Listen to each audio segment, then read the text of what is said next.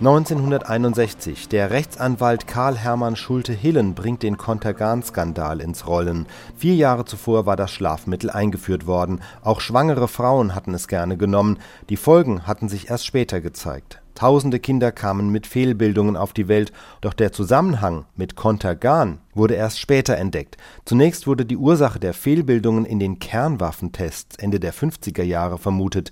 Erster Rechtsanwalt Karl Hermann Schulte-Hillen aus dem Sauerland und der Hamburger Kinderarzt Widukind Lenz konnten das Contergan als Ursache identifizieren. Wir hören zunächst Schulte-Hillen, mit dessen Erlebnissen in der eigenen Familie der Stein ins Rollen kam. Ja, Ausgangspunkt sind zwei Geburten gewesen, die in einem Zeitraum von sechs Wochen äh, stattgefunden haben in der Familie.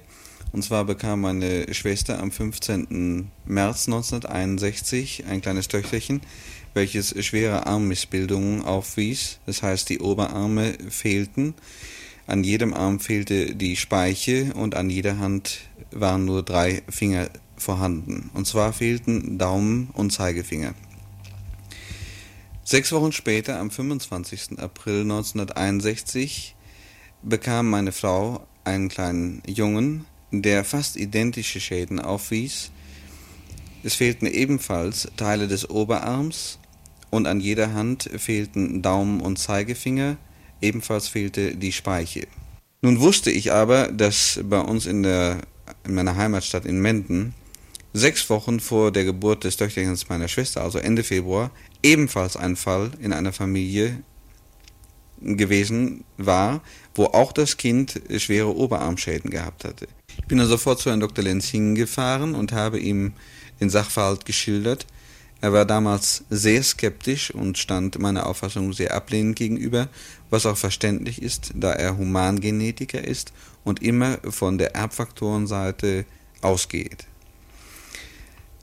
Im Laufe der Unterhaltung legte er mir dann eine Röntgenaufnahme vor, die ihm gerade aus Kassel zugeschickt worden war, und äh, stellte an mich die Frage, ob irgendeine Übereinstimmung in den Schäden auf dieser Röntgenaufnahme mit den Schäden bei den beiden Kindern festzustellen sei.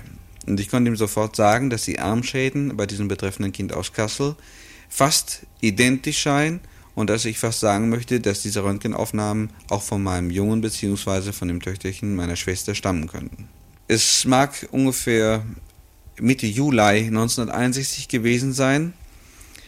Ich äh, unterhielt mich mit einem Gynäkologen in meiner Heimatstadt und bekam von diesem den Hinweis, dass an der Klinik in Münster ca. fünfundzwanzig Fälle in Behandlung seien.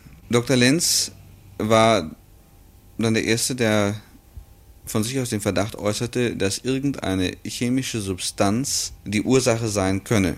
Dieser Verdacht war auch begründet. Hinzu kam ja, was offenkundig war, dass die Atomversuche gerade in diesem Zeitraum nicht durchgeführt worden waren, sodass von einem atomaren, starken Niederschlag nicht gesprochen werden konnte. Es blieb also nur noch der Komplex Chemikalie übrig. Der Verdacht, dass Contergan bei uns auch die Ursache sei, tauchte erst auf, als wir uns erinnerten, dass meine Frau nach dem Tode ihres Vaters Tabletten zu sich genommen hatte. Wir wussten aber noch nicht, dass es Contergan war. Wir hatten auch keine Restbestände von Contergan mehr im Haus gefunden. Wir konnten uns aber genau entsinnen dann, dass um den zehnten August herum meine Frau zwei Tabletten genommen hatte. Wir haben dann das ganze Haus nochmal durchsucht, nachdem der Verdacht von Herrn Doktor Lenz bereits aufgeworfen war, und haben dann tatsächlich die Restbestände aufgefunden. Ich habe damals Herrn Doktor Lenz sofort angerufen und äh, ihn gefragt, wann meine Frau Contergan hätte nehmen müssen anhand der Schäden. Ich habe ihn nicht davon benachrichtigt, dass wir tatsächlich nun den Nachweis hatten. Herr Doktor Lenz hat mir dann den Zeitpunkt zwischen dem achten und vierzehnten August genannt.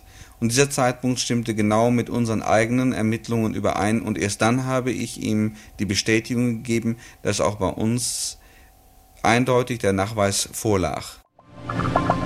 Der Contergan-Skandal wurde schließlich im November neunzehnhunderteinundsechzig publik. Zunächst warnte der Hamburger Arzt Widukind Lenz in einem Vortrag vor einem Medikament, das Fehlbildungen hervorrufen könne.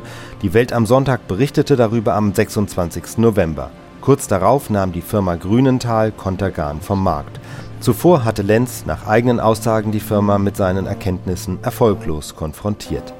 Die Sache ist so, wenn man eine solche Vermutung hat, dass ein Mittel Missbildungen macht, darf man ja nicht warten, bis man wissenschaftliches Beweismaterial in der Hand hat, sondern da ist dringend Handeln geboten. Ich hatte zwischen dem elften am elften November hatte ich erstmals den Verdacht und bis zum fünfzehnten November waren mir vierzehn Fälle eines bestimmten Typs von Missbildungen bekannt geworden, wo die Mutter Contergan in der Schwangerschaft genommen hatte. Und das habe ich daraufhin der Firma mitgeteilt, habe ihr aber gleichzeitig mitgeteilt, natürlich kann man einen Zusammenhang nicht für bewiesen ansehen. Und die Firma hat wie reagiert? Ja, der wissenschaftliche Mitarbeiter, mit dem ich am fünfzehnten November gesprochen hat, hat mir versprochen, sie wollten in den nächsten Tagen jemanden nach Hamburg schicken. Da sagte ich, das halte ich nicht für eilig genug. Ich halte die Angelegenheit für dringender. Sie haben mir dann also fünf Tage nach dem Telefonanruf ihre Vertreter nach Hamburg geschickt. Und dieses Gespräch hatte Ergebnisse? Ja, das hatte das Ergebnis, dass die Vertreter nicht bereit waren, das Mittel zurückzuziehen, was ich an sich für erforderlich gehalten habe.